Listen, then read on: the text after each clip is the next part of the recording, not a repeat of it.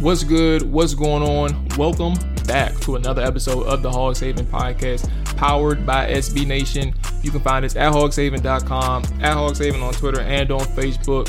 I am your host, Molly Mo.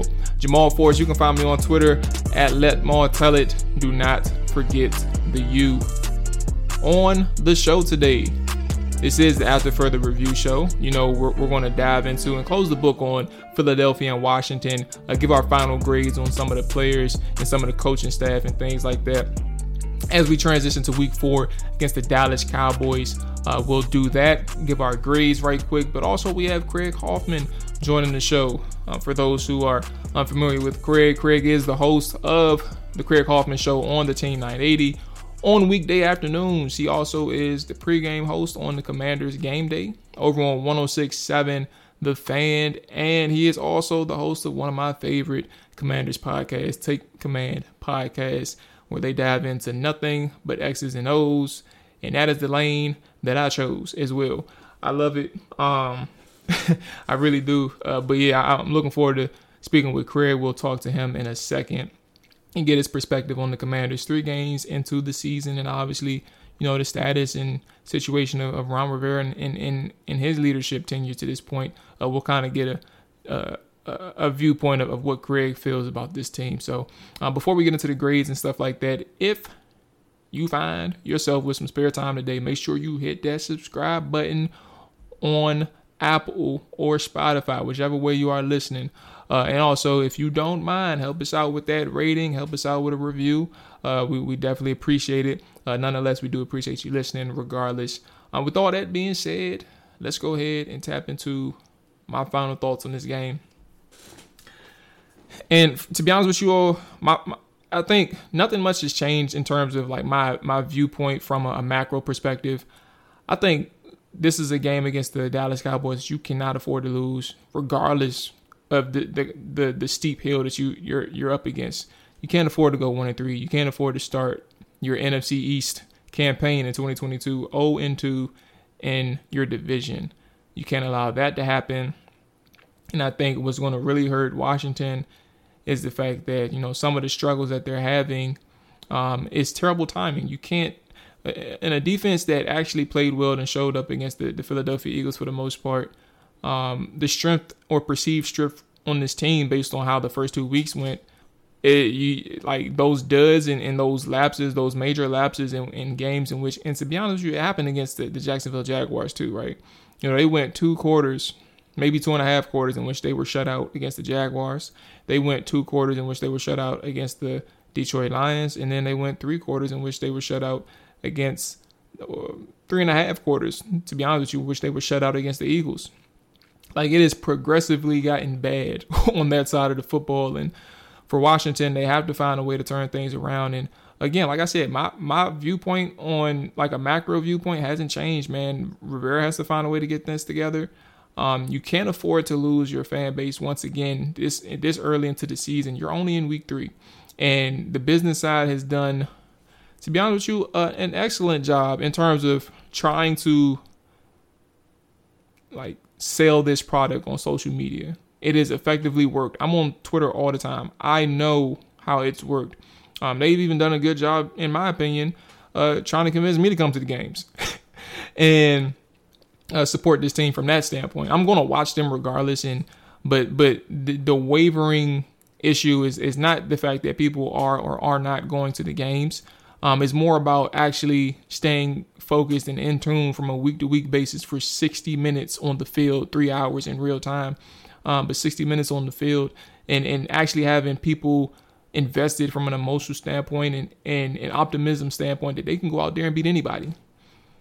That's that's the issue that they're facing. You can't afford to go one and three, and you cannot afford a poor start if you're Ron Rivera to this start to, to this season. And um, per- perceivably again, he talked about how much of a layup this first quarter of the season should have been for Washington in terms of getting off to a good start.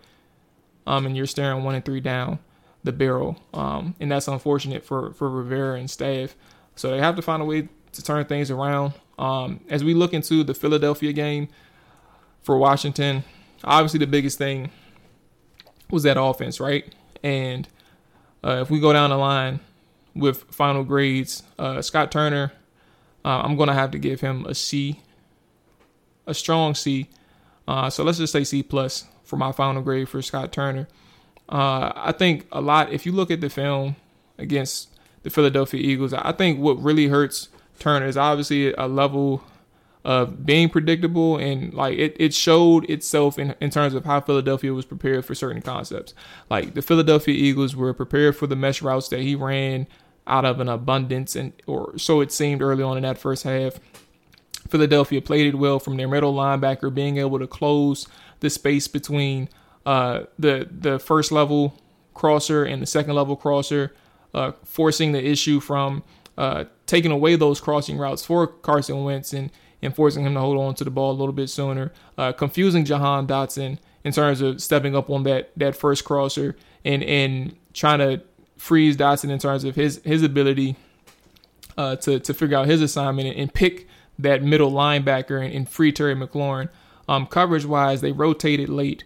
Um, had very good late rotations specifically that confused Carson Wentz from a pre-snap processing standpoint confusing him in terms of what is his looks and what his first look should be uh, in a certain coverage and, and how how it dictates where his eyes should go right um, so those are those are other instances in which you know it's not necessarily a Turner thing but when it comes to Turner it's like how do you adjust from that a lot of people are saying you should have ran the ball I was one of those people right um, but if you look at how they were run blocking in terms of the offensive line in the first half uh, you had issues up front. The interior offensive line gained had issues as well. If you again look at the tape, the the best runs that Washington had were when they were facing somewhat of a, a, soft coverage, like they were facing long down and distance situations in which Philly could afford to give up a, a five plus yard run or a six plus yard run. But even in within like a reasonable distance, right, you have that um, uh, five yard gain or that six yard gain, something like that uh, uh, running backs did a lot of the work. That interior line wasn't getting the proper push. That offensive line did a lot of the. I mean, excuse me, that running back did a lot of the work. Antonio Gibson, J.D. McKissic, Jonathan Williams on one of his biggest runs. Like they they made those yards for that offensive line, and for for a person like me who is sitting here saying that uh, they should have ran the ball more. Um, sure, I think that they could have ran the ball more, but ultimately that offensive line was struggling in pass protection and as a run blocker, as run blocking. Trai Turner, the right guard, um, you know, he struggled with his reach blocks on occasion. Uh, they struggled against power the entire day for the most part. Um, and, and sometimes with combination blocks or, or true double teams, they weren't on the same page from the interior. And, and chemistry is, is, is what highlights situations like that, right? I mean, obviously it's deeper, but you know, chemistry highlights those situations in terms of how do you want to help your teammate to the left of you or to the right of you if you're the interior. Um, and and that's kind of what gets in the way. You don't truly know what their chemistry is like, but ultimately, what you do know is that uh, these guys are on the same page from an execution standpoint and from uh, working together, but also from an individual standpoint, right? So when you're asking about if Scott Turner should go back to the run game, I think they were struggling in both facets. But Scott Turner did dial up some situations for this offense to be successful in some situations. Um, like, for example, you have ways in which you isolated Jahan Dotson and uh, Terry McLaurin in certain situations, right? Uh, and we'll get into this part with the the grade with uh, Carson Wentz as well. Uh, and, and Carson Wentz struggled on a number of throws, whether it's anticipation throws, whether it's touch throws, and whether it's just truly poor accuracy slash mechanics.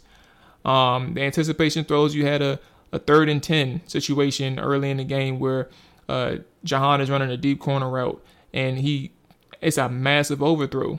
Um, you have a, I think, a cover six situation, but the way in which Jahan Dotson and, and, Logan Thomas is running, which they're on the right side of the offense, uh, these guys are um, essentially uncover uh, be- becoming uncovered. Uh, you have a crosser underneath of Logan Thomas. Uh, you have a deep out from Logan, and you have a, a, corner route from Jahan. And Carson Wentz um, reads it right in terms of being able to anticipate uh, what's going to happen. Jahan out leverages the the cornerback. He's able to cross and, and and went towards the sideline. He has a good route. Uh, Carson Wentz sees it, throws it, but he overthrows him like out of bounds. He doesn't even give it a chance to make a play. Not even the cornerback can make a play. Not even the receiver. But Jahan Dotson is open on the sideline. Uh, it's a hard throw to make, but ultimately he he makes he makes it. His receiver is open, but he, he's not able to connect. I mean, he's not even close to connecting. Um, your touch throws a situation where you have Curtis Samuel. I mean, excuse me, Terry McLaurin on the sideline again against the cover six, but Terry McLaurin is playing on the the the cover two side of the defense. So essentially, what that does and what it means is if you're running like that fly route or anything on the sideline, you have a honey hole, and where you know it's a, essentially a sweet spot for your quarterback to hit between the cornerback and the safety. And Terry McLaurin wins on the sideline. However, uh, what what really hurts Carson Wentz is his processing uh, post snap and also uh, his ability to have that touch throw. Like he he again a massive overthrow, um, and essentially doesn't even give Jahan, I mean excuse me Terry McLaurin a chance. However, if he was able to look his safety off, if he was able to to not stare down Terry McLaurin, he may have had. And uh, of course, we're talking about a better throw in the same vein, right? But from an actual execution standpoint, and giving Terry a shot without having that safety be so close to the football, um, you know, you have Carson Wentz have ability to look at look the safety off or buy some time to, to get that safety influenced and, and move towards the middle of the field. Um, you'll have that opportunity for Terry. So he wasn't able to do that in terms of the the look off and and he stared down his guy. And if there was a better cornerback or a better safety who trusted his eyes in terms of uh, where Carson Wentz was leading to, if that was a good ball because he stared down his guy, it probably would have been a turnover. So you got to have touch if you're going to do that, right? The, the, the safety wasn't that good in terms of how he played it, um, but you got to have touch. But even in that same vein, while I understand the throw to Terry McLaurin in the first, excuse me, to be clear, this is the first half. Um, you also on that same play, you'll see Jahan Dotson lined up in the slot and he completely misses him. Like Jahan Dotson wins almost instantly in the slot. And there's big play potential for either Terry or Jahan, but the easiest one for big play potential would have been who? Jahan Dotson. So he's he's missing some things, but also struggling with those touch throws against the Philadelphia Eagles. And then obviously the poor accuracy and mechanics that really hurt him as well. And I know the grade was supposed to be on Scott Turner, but I'm trying to paint the picture that you know the reason why Scott Turner wasn't a D, a C minus, a F, is because he did create opportunities for Carson Wentz while the game was still in reach, while the game was not in jeopardy, while it was still close. And it wasn't just about the fact that you know, you had to run the ball more. I think that they couldn't. Uh, well, they they were establishing some ground, and the running backs were doing an excellent job. But that offensive line, I I, I understand. Like you have to, you can't just ignore. Like you can't not play football because your offensive line isn't good, right? So I understand what they were trying to do in terms of uh, dropping Carson back, but I think um, you can't account for several issues without that, or or or that that that comes into to factor. So, for example, when we talk about, and let's move towards Carson Wentz. Like, what is my grade for Carson? Because I said C plus for for Scott Turner. Um, I'm I'm giving Carson a D. Um, I'm giving him a D, a solid D. Um, it was a rough game, and to be honest with you, the sacks didn't help. But when it comes to accuracy, poor throws, touch, um, and anticipation, again, the Eagles did a really good job disguising their coverages. But uh, it, what it what it shed a light to, and what also could possibly give a blueprint to further def- defenses, even like the Dallas Cowboys. Um, those late rotations really hurt Carson Wentz. I think in some instances early in the first half, it really confused him in terms of where he should go. Um, one of the instances that in which he took a sack was the third sack of the game. Um, if you look at the third sack, and it's on my Twitter too, by the way, if you all want to see it, or go to my YouTube Trap or Dive.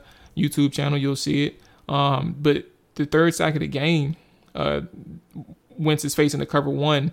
But what it looks like initially is when you have that two high shell, it presents either a cover four or cover two uh, play for you. And ultimately, that confuses Carson Wentz because they they essentially rotate and show their coverage to a single high cover one situation towards the the very snap, and uh, it it offsets where Carson Wentz is initially looking. So instead of looking at Terry McLaurin, who is isolated one on one on the boundary side, who runs runs like a spot route, uh, he instead is looking to his right initially and then transitions to Terry. Uh, but also when he transitions to Terry, when he completes his drop, Terry is facing Darius Slay, who is playing off coverage and essentially is able to crash on the football in the moment in which Carson Wentz is getting ready to throw. So you see a pump fake because he's late to the he's late to the throw. Anytime you have that one-on-one situation with Terry McLaurin facing off coverage, uh, you have to understand what you're up against. You have to get that ball out. And Philadelphia did a good job disguising, but Carson Wentz wasn't able to pick up on the keys or anything. Um, and that's a Carson Wentz sack. It's a Carson Wentz sack. Um, so that's one situation. Uh, there was other situations like the fifth sack with Carson Wentz. Uh, there there's instances where it could have been a situation where Carson Wentz got the ball out quicker, or uh, you have Armani Rogers sit on a drag route. So instead of, and when I mean sit on a drag route, instead of continuing your drag towards the other side of the field in which you're headed, sit in the middle of the field where the zone opens up. And and what that does for you, and what that does for Carson Wentz, and what that does for the offensive line, it gives him an opportunity to get rid of the football. So if Armani Rogers were to sit on that crosser instead of continuing going across field where he was ultimately covered, he got himself covered. Um, you're probably talking about a sack avoided. You're probably talking about uh, the fumble not happening because Wentz is able to get the ball off quicker than what happened.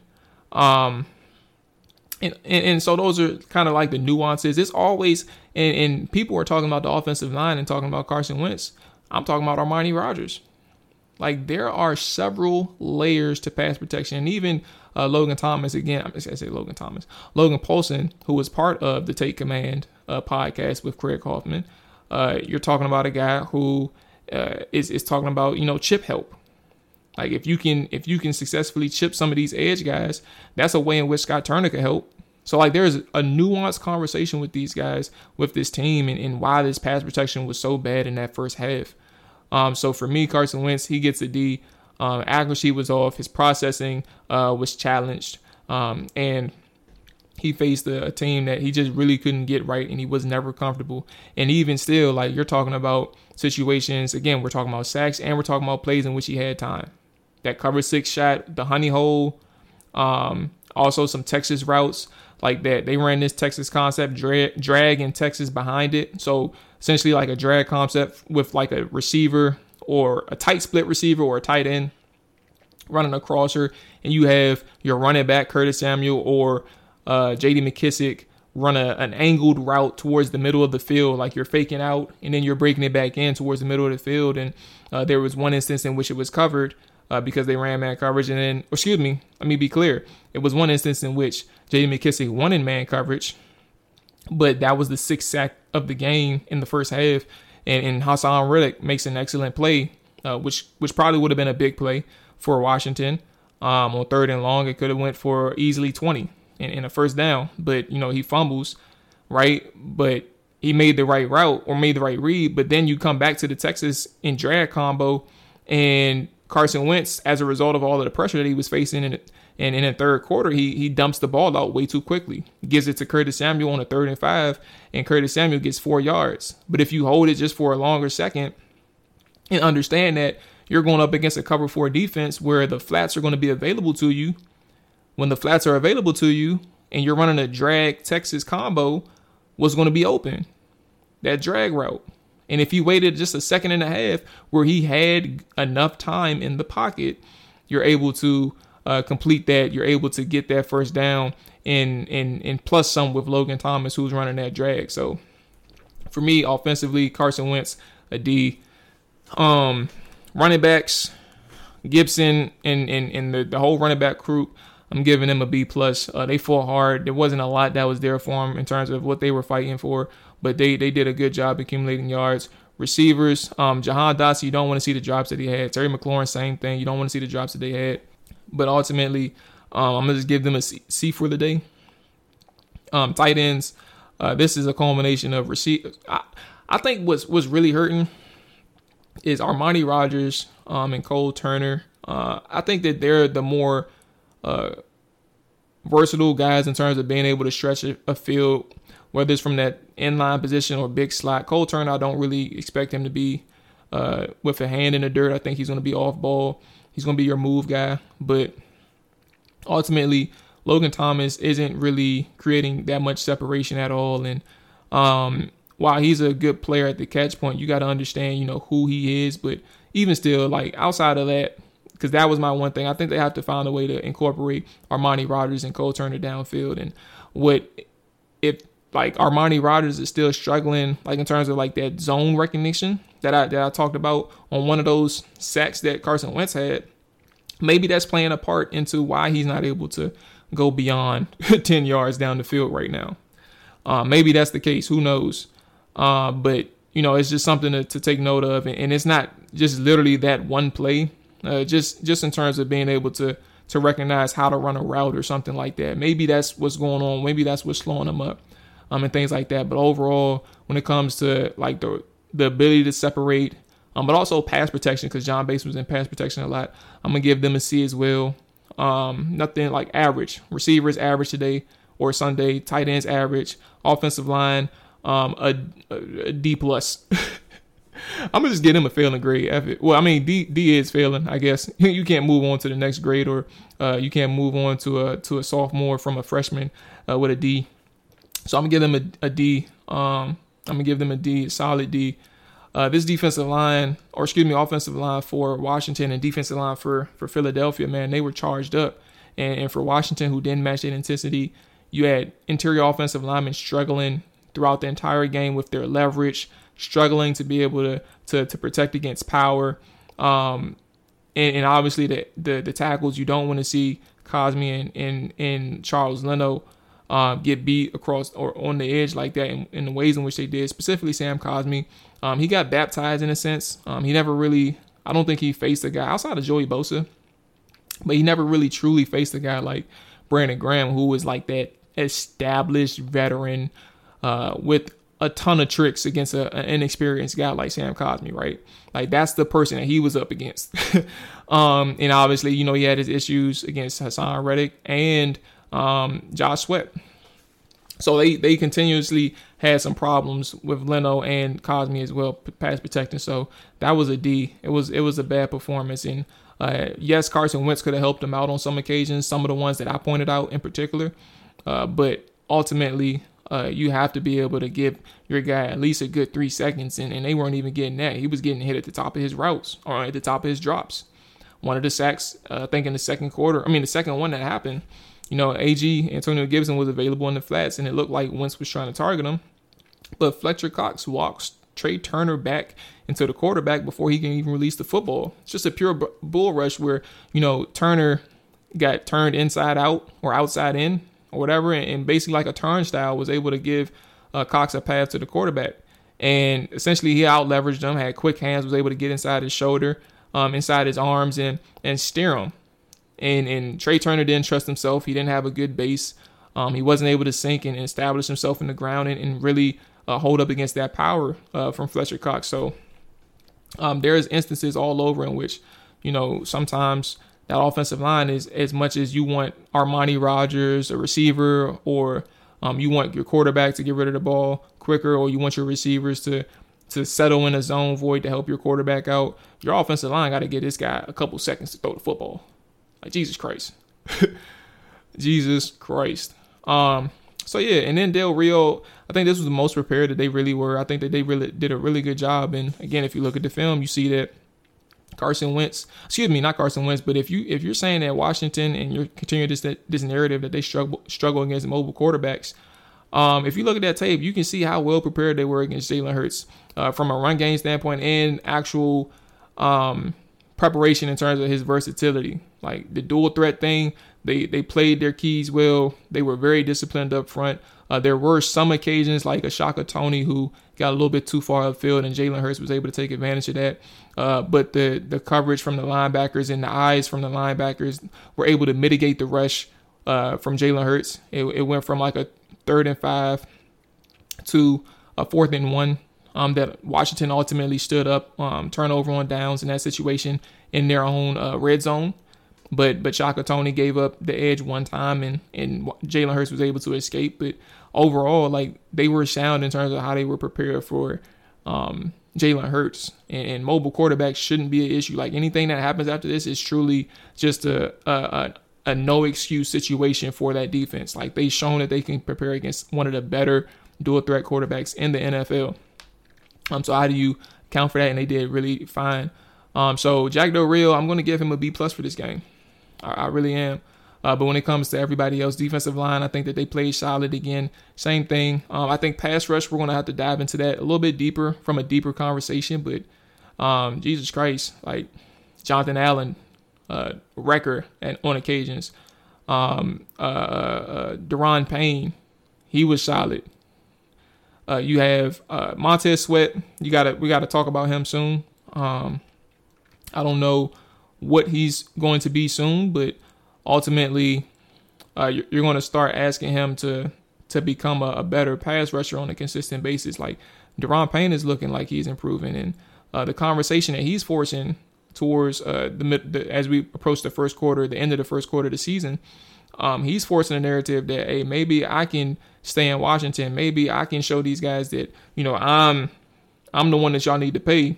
Like you know we'll cross that bridge when we get there. And I'm not about to jump the gun on Daron Payne. I'm just very impressed with how he's playing right now. Defensive line, give them a B. Linebackers, um, I I think I lean I think I lean B plus or B. Like they were very solid throughout the day for the most part. But then the defensive backs, um, Kendall Fuller had himself a rough day. I think what really hurts Kendall Fuller uh, is the fact that you know he was sound in coverage for the most part, but I think what hurts him is his ability to make plays. Like he's best when he has eyes on the quarterback, but he's not going to be able to really make a ton of plays on the football when he has man eyes on the receiver and his back is towards the quarterback. Um, and, and what that means is like how quickly can you turn your head around and make a play, or can you find the football and and or can you can you watch your receiver's eyes, watch it like read your keys and, and make a play on the football, similar to what Benjamin St. Juice Juice did and was very successful. So like both of them had really sound coverage for the most part. I think one of the bigger plays that people were really um, giving Bobby McCain flack in a sense is, is actually you know a situation where Kendall Fuller could have played it better. Um, the you know the deep pass to DeVonta Smith towards the, the end zone. Uh, you know, if his split was a little bit better, this is according to actually Ron Rivera. You know, he was a little bit too wide, and if he was a little bit further inside and, and maintained some leverage, you know, we're talking about a person who's in better position to make a play on the football you got to see where Bobby McCain came from. Like Bobby McCain wasn't a single high guy. He sprinted from the opposite side of the football field to try and make a play on that football. He gave as much help as he could to uh, Kendall Fuller in that situation. Kendall Fuller has to make a play, and he wasn't able to do that because he was a little bit too far out in his alignment, um, and that's what ultimately hurt him. But outside of that, in, in man cover situations, they were very disciplined. They maintained their leverage for the most part. Obviously, uh, Wild Goose had some issues. He didn't really trust himself in space, but that's also a, a guy with his first game of the season in a big spot. Um, and he wasn't able to really hold up that well. But defensive backs, I'm going to give them uh, a C plus for the day. But yeah, that's it for me. And, and hopefully you all took a, a, a, little understanding from from this film breakdown, this audio version. if you want a full full version as well, you can go to Trap or Dive YouTube channel. Um, and the film session is up right now as we speak. Uh, but up next uh, is the good man Craig Hoffman. Um, and then that is it. You'll hear from us again on the game preview episode. So y'all take care. Up next, Craig Hoffman. And joining us right now is Craig Hoffman. Craig covers the Commanders over on the Team 980 weekdays through the Craig Hoffman Show. And then you know, he's busy. I was just talking to him. He got he's basically around six days out of the week. Uh, Sunday on Commanders game days with uh, his good man Logan Paulsen on 106.7 The Fan. Um, and he's one of the hosts of my, my favorite Commanders podcast, Pure X's and O's. Can't get um, in, enough of that essentially, but the Take Take Command podcast. So I, I definitely appreciate you joining me today, Craig. Um, to start things off here, uh, let's go ahead and, and, close the book on, on Philly and Washington and get your, your final takeaways from the matchup this past weekend. Uh, obviously, we know the, the glaring issue, and, and we probably spent a lot of time on that one. But uh, what what is your final takeaways from that matchup uh, this past weekend? Yeah, I mean, it's first of all, thanks for having me. Uh, you do a really fantastic work. Uh, become quickly one of my favorite follows on Twitter, so I'm happy to join you here Appreciate on the pod, man. But I mean, it's just I don't know, man. It, it's it's such a weird spot because as someone who's a former reporter and was in it every day, I was I'm always someone who tries to pride myself on being very level-headed. Not, not we're not at end of days. It's week three. We can't possibly be at end of days. But Sunday felt very emblematic of so many of the issues that are in this franchise. You had a defense that literally could not compete because of the talent level, and an offense that does not seem to be close to maximizing its potential because of some. I don't want to call them fatal flaws, but some serious flaws at offensive coordinator, a guy who can, has like clearly has the upside talent, uh, but on a consistency level doesn't put together game plans that seem optimal. And a quarterback uh, who is incredibly, you know, it's it's a roller coaster ride, which we knew, and um, an offensive line that that really is fine, but is not good. And I think the way you build teams in the NFL is lines out, and you look at the other team across the way in Philadelphia and how good their O line is, and you're just going, well, if Carson had that, they could probably overcome some of the the coordinator issues and some of the the quarterback issues. And, and that was kind of the thing that we landed on on our podcast that was so frustrating is you talk about the, the protection issue that you guys spend a ton of time on. It, like it does, you don't get to nine without a lot of problems. like if just one of them is better, then you don't have nine sacks. And so it, it felt like a systemic problems come to life game in a lot of ways. And I think that's why it feels so bad and feels so incredibly frustrating because so many of us saw these problems coming. Yeah, and what's also contributing, like one of the things, and, and, I was just speaking on it prior to you coming through, was like there's layers with with not even for me. I ain't even gonna lie to you. I, I didn't even care about the last three sacks, seven, eight, and nine in the second half. Like Agreed. the first six were were so problematic in terms of like the layers in which a problem happens, and, and one of those sacks um, I felt that uh, it even got down to even Armani Rogers understanding like a, a, zone void in, in that if you if you stop your route a little bit shorter instead of continuing on into a zone in which you you you ultimately get yourself covered, you probably have an right. opportunity for for Carson Wentz to dump it off to you. So like it even goes beyond the offensive line and the help from the running backs. It goes to your receivers as well. It goes to sometimes your your uh your tight ends being able to protect. And and Craig, I think to what you're alluding to, like we, we look at this offense and, and Scott Turner and, and his sometimes inconsistency and, and, and what's really growing and what's concerning is this has if we look at it, this continued on all three weeks. It ain't it ain't just the last two weeks in the first half. Right. You had spots and opportunities in the Jaguars in which you go completely blank, you go missing for nearly two and a half quarters,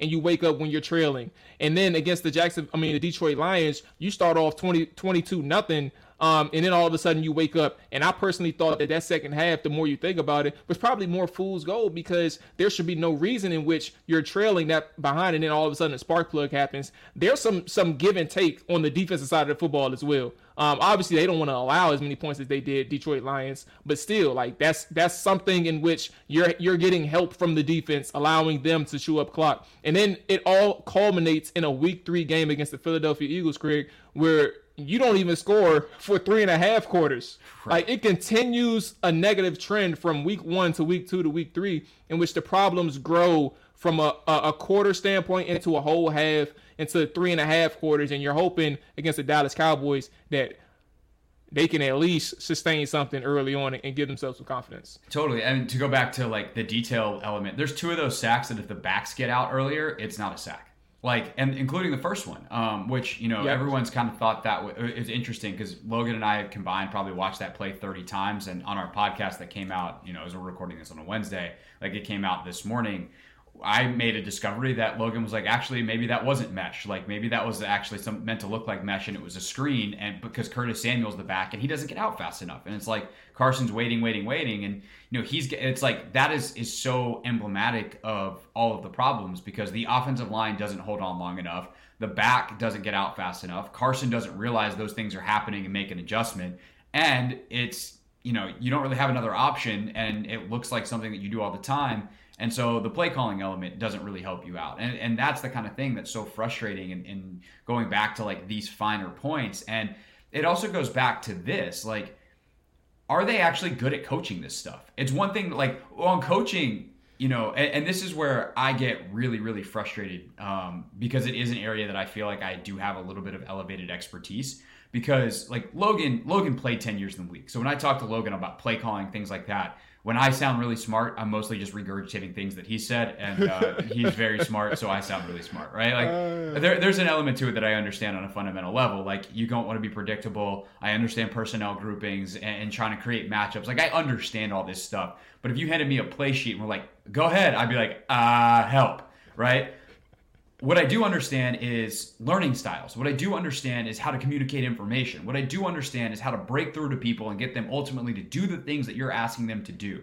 And I think the lack of consistency across the board on this entire staff makes me question the teaching ability of these coaches. So you talk about these like finer points of Armani Rogers understanding to sit down versus zone or the backs understanding like you are the guy on this route get the bleep out of the backfield and be, make yourself available. Like, if you understand the concept, if you understand 11 man football, if you understand more than your dot or your X and then your little line of your route on the piece of paper on the install, and you understand the bigger picture because your coach has been able to communicate that to you, you will play with an urgency and an understanding and a nuance that will elevate your game. And everybody doing that elevates an offense far beyond the talent of speed, strength, all that kind of stuff. And that's something you don't see on offense from this team, and it's something you don't see on defense from this team. You see it in flashes. You see individual players. You'll see Allen and Payne pull off a stunt or a twist or whatever, and you go, okay, those guys really understand how to play with each other and understand what they're trying to accomplish. But how often do you watch this team? And this goes to like the identity piece that everyone's been talking about, all of that you go, they are doing this because they really understand the nuances of how this all comes together. And I don't think that's something that this team has, which makes me then go back to the coaching, not on the traditional, like, oh, they're not motivated, not on the, like, oh, the play calling is bad, but the true art of coaching, which is teaching. And I just don't, I, I get the sense without being in the classroom, without being on the practice field, that the messages are not getting through. Yeah, um, and, and you spoke you spoke really well, and, and, I think the the thing when you when you look at the offense, and and we kind of talked about it for for a good minute to start this one, but for as bad as the defense has been over these past two weeks, in in one really terrible quarter, um, against the Eagles, uh, Turner, Wentz, and the offensive line has to has to bounce back. And before we like do a well, actually, I guess we can get into it with this question um, in terms of Wentz and, and the confidence for and, and your confidence in, in, their ability to bounce back? Do you think that they can actually do it? Do you have confidence in, in Turner to, to, to figure out the communication aspect of coaching and, and, being able to, to teach what he wants from these guys? Are you confident in Carson Wentz uh, bouncing back, or is this who he is in terms of the ups and downs and, and processing parts that, that really played a part in, into not just some sacks, but also some some missed reads and missed opportunities? Um, and do you have faith in, or confidence in the, the offensive line to really figure things out, or is this something where uh, it's not just um, – uh, a lineup standpoint, but it may just be a skill based standpoint or strength and weaknesses standpoint in which uh, they may not be able to overcome. What's your confidence level on this side of the ball? I mean, I was gonna say it depends on how you define bounce back, right? Like, are they gonna be this yeah. bad again? I have an open ended. Floor yeah, is yours. Take yeah, wherever like, you want to go. I I I would be surprised if they have any more than one game that looks remotely that bad again, especially as bad as the second quarter. Like one, the Eagles are really, really good, and that's also got to be a huge factor here. The pressure yeah. they applied, the skill level that they have, everything, every mistake you made gets amplified because the other team's freaking fantastic. So that's that's thing one. Do I have faith that they can fix it in a way that they're consistent week in, week out? No, because that's like Carson's almost 30 years old. Like he's a veteran in the league. He is who he is. But part of who he is, like everyone's focused on the down right now part of who he is is also the guy that threw for four touchdowns against Jacksonville and can touch every part of the field and you know has these days where he just you know quote Baker Mayfield wakes up feeling dangerous. Like some days he just he's got it and he sees it and his footwork is fantastic and the protection will hold up and uh, Scott will be in a great rhythm and and they'll score 35 points a couple times this year too. So that is the nature of it. And and I think this is another thing to, to kind of consider as well. This feels so wildly out of control because we've never really had highs this high before. Like when Cousins is on, you don't get the same feeling as when Wentz is on. You know, when Alex Smith was on, you don't get the same feeling as when when Carson is on it and you're just like, "Wow, we have that dude." And so the the dramatic emotional fall off of this feels far more significant because it is.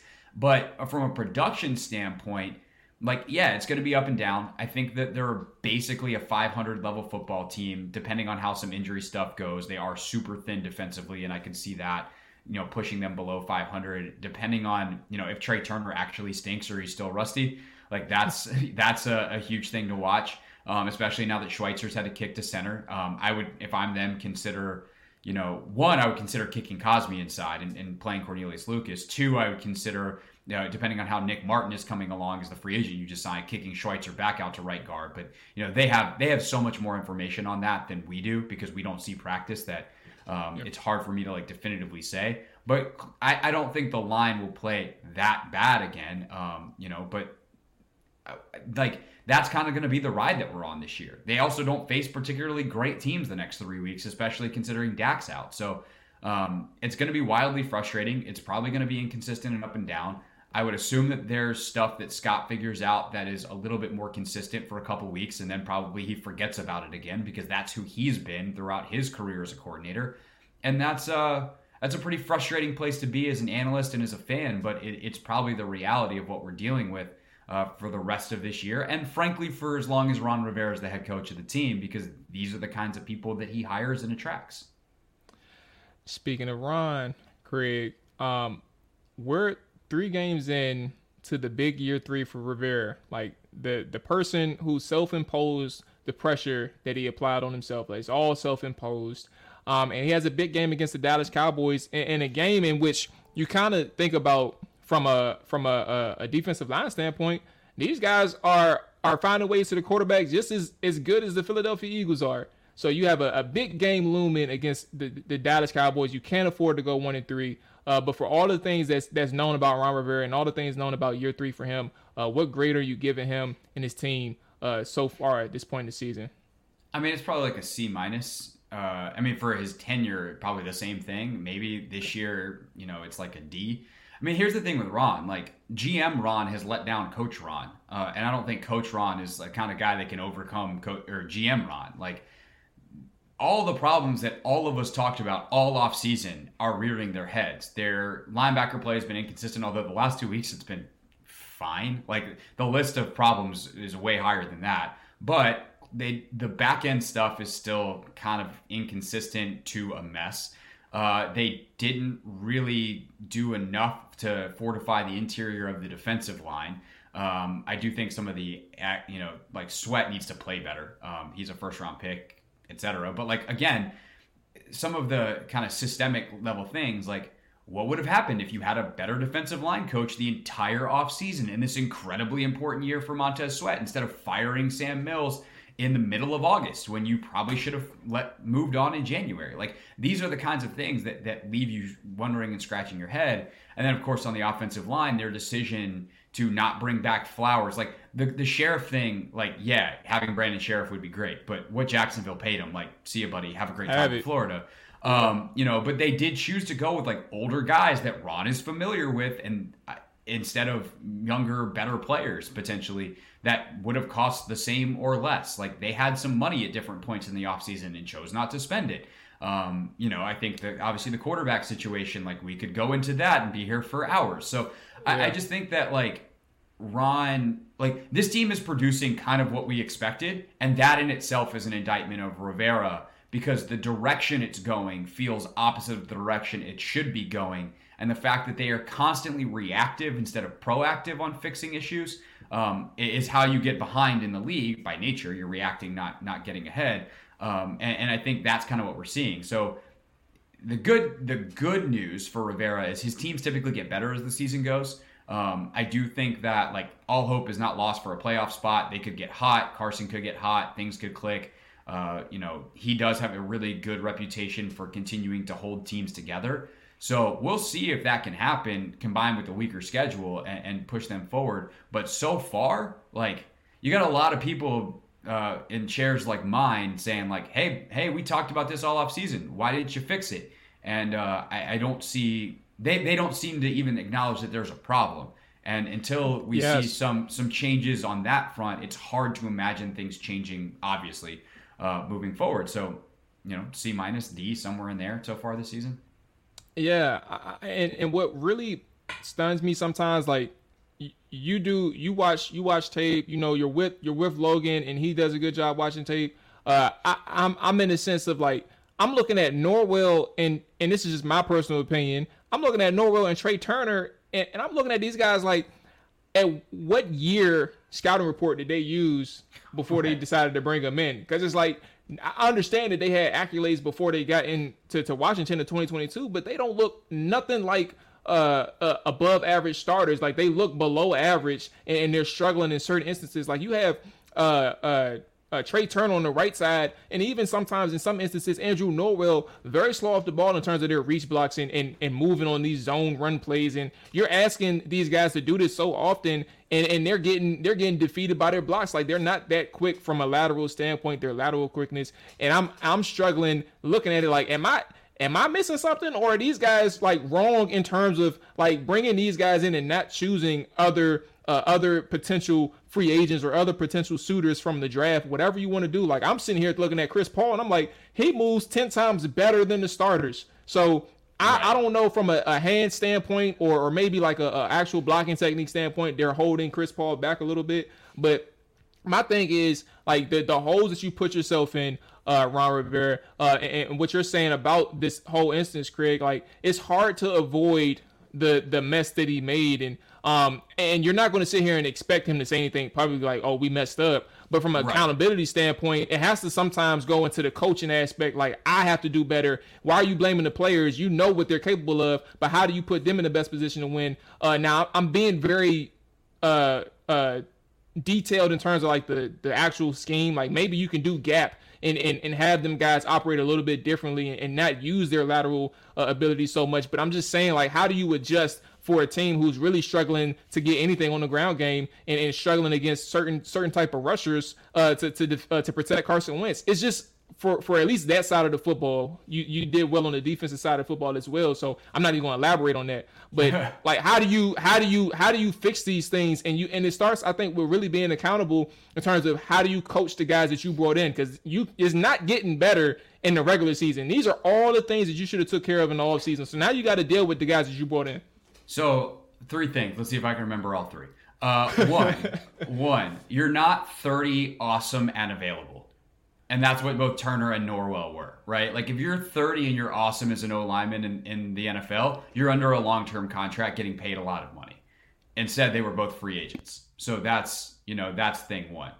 Uh, thing two, a guy like Chris Paul is interesting. And I feel like it's very easy for us on the outside to be like, hey, why aren't you playing him? We saw him flatten guys in training camp and, and the preseason and all this. But the thing you always have to remember, especially with young players, is the mental side of it is what gets them. So, like his technique, his lateral quickness, all that stuff is unquestionably better than Norwell and Turner. Like Chris Paul is a freaky athlete for a guy his size. Strong. But the, but the game is going to be way too fast yeah. for him. And the mental mistakes are, are probably what's going to keep him from playing this year, maybe even next year. You know, maybe he's like the backup, second string next year but there's a reason that guy's like your third stringer, right? And there's a reason he was a seventh round pick. And also, by the way, if you watch Tyler Smith in Dallas and all the penalties he picks up as a high, much higher pick and an even freakier athlete, you go, oh, they were at the same school. They they weren't particularly well coached. Whoops. Um, third and final thing, and this is like why I'm appreciative of being on with you on a podcast where like you can get into this level of detail, but Think of some of the criticisms of the play calling, right? Why don't they run more draws? Why don't they run more screens? Why don't they move the pocket more? Why don't they do all this stuff? The answer sometimes is very simple. They're bad at it.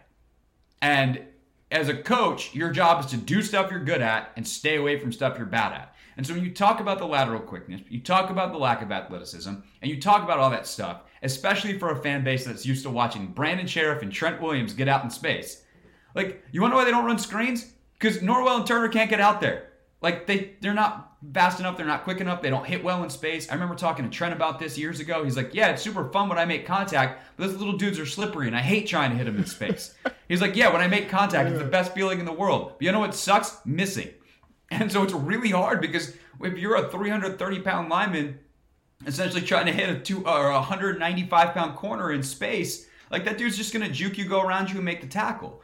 And so that is part of the problem is they box themselves in with play call like for as much as they've opened that box with carson because he can touch areas of the field that taylor or alex or anyone that they've had here outside of dwayne uh, couldn't get because of an arm strength standpoint like they box themselves in from an O line standpoint because they don't have mobile guys. They don't have guys that can execute those types of things in space. Or like if you're gonna move the pocket, and a lot of times they'll pull a guard on that kind of protection, as you well know.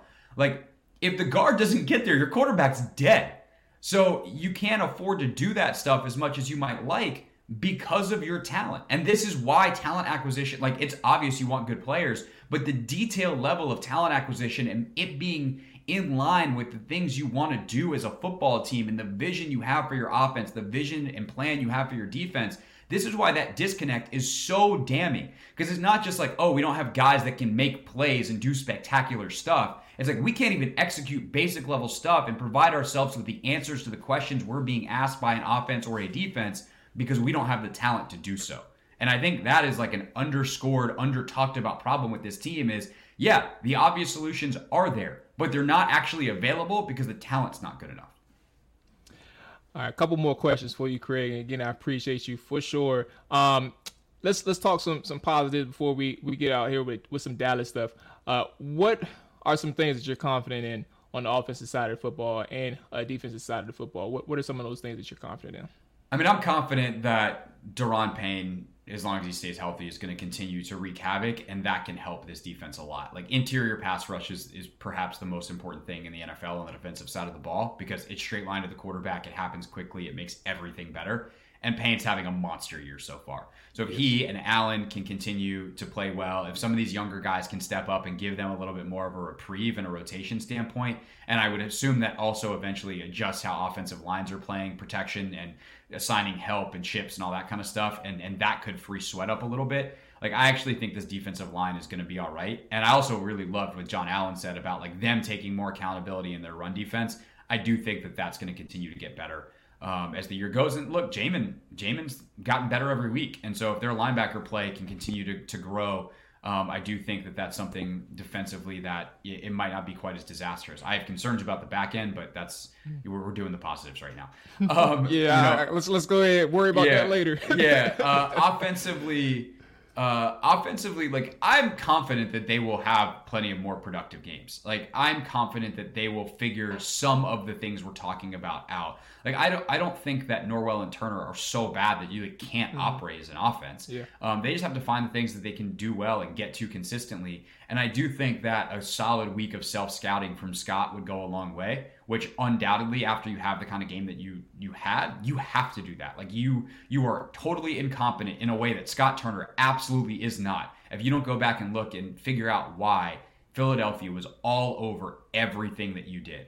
So I think that Scott will come out with something similar to what he did in week 1 where it's like okay let's get crazy. Like I think he's probably going to try to go back to some more of that stuff moving forward. Um, I'm definitely concerned that like he did that in week one after an entire summer to plan. I'm like, buddy, you only get a week to do this. But I do think that he I do think that he will have a much more effective game plan early against Dallas and, and frankly in a lot of games moving forward. He'll have some duds, but I, I do have confidence that they can self scout, figure some of this stuff out, and get back on track uh, by getting Gibson the ball more as a, as a receiver, by trying to get Terry more involved earlier in the games, by getting back to Jahan a little bit earlier. Um, Curtis has been fantastic, but um, it's got to be more than the Curtis show, and I, I think they know that, and, and they're working on figuring that out. How can Washington pull off the road win against the Dallas Cowboys? Uh, I always it's funny because Logan and I went through this exercise yesterday on the pod when we were taping it, and he was like, "I hate this. It's such Monday morning quarterback like dumb football analysis because it's like, all right, they can limit the turnovers and whatever because like yeah, all football it's, it's ana- all football analysis is is only so so complicated, but if you can stay out of third downs, right? Like the, the way I would put it against Dallas specifically is this way: make Micah Parsons a middle linebacker, not a pass rusher. So if you stay out of obvious passing situations by being super efficient and effective on first and second down, which I, again, I understand no one's trying to suck on first and second down, but you really have to put a priority on first and second down efficacy, making sure that you stay ahead of the chains and stay out of obvious passing situations on third down, especially where Micah Parsons can you know, just pin his ears back and go. That Tank Lawrence can pin his ears back and go. You give yourself a great chance to attack a Dallas back seven that has talent but is kind of boomer bust, right? Diggs especially boomer bust. You can get some stuff on him. And so if they can figure out how to do that, running the ball, their short quick game stuff, getting the ball out of Carson's hands, letting him get a rhythm, that is how you beat Dallas. And then, you know, defensively, don't do anything dumb. Cooper Rush is their quarterback. Respect the fact that he's their quarterback and, and just keep everything in front of you and be solid. Craig, man, again, I truly appreciate this big dog. I want to give you the floor now. Plug anything and everything that you got going on, where they can find you, where they can see your work, where they can hear from you, all that good stuff, big dog. Oh man, we'd be here forever if I did everything. Uh, Team 980, three to six every single day. It's the Hoffman Show. Uh, we have a good time. We we do do a lot of the stuff that you just heard, but we also do a lot of other silly stuff, and it's a good time. Uh, Take Command, the podcast with Logan, uh, is every Monday, Wednesday, and Friday. So subscribe anywhere you get your podcast. It'll hit your feed, automatically download, and you're on your way. Uh, also, just as a, as a fun extra plug, Jamual, uh, Logan actually joined us on our training podcast too. I'm a personal trainer in, in side hustle okay. world, um, and we do a. It's called the Train with the Best podcast. Uh, myself, Chris Gores, who used to actually work on the Washington staff back in 2012, but is, is an expert in the field and, a great friend of mine. Uh, shout out to Chris, by the way. Happy birthday uh, to him. Happy uh, birthday, Chris. My, my, man's turning 40, and I think, think he could still run a sub 540, which is crazy. Um, he smoked me. me too. Me. I'd be like, ham, hamstrings are gone and the whole deal. But Logan actually uh, popped on with us this week, which is really fun. So you can check out the Train with the Best podcast anywhere you get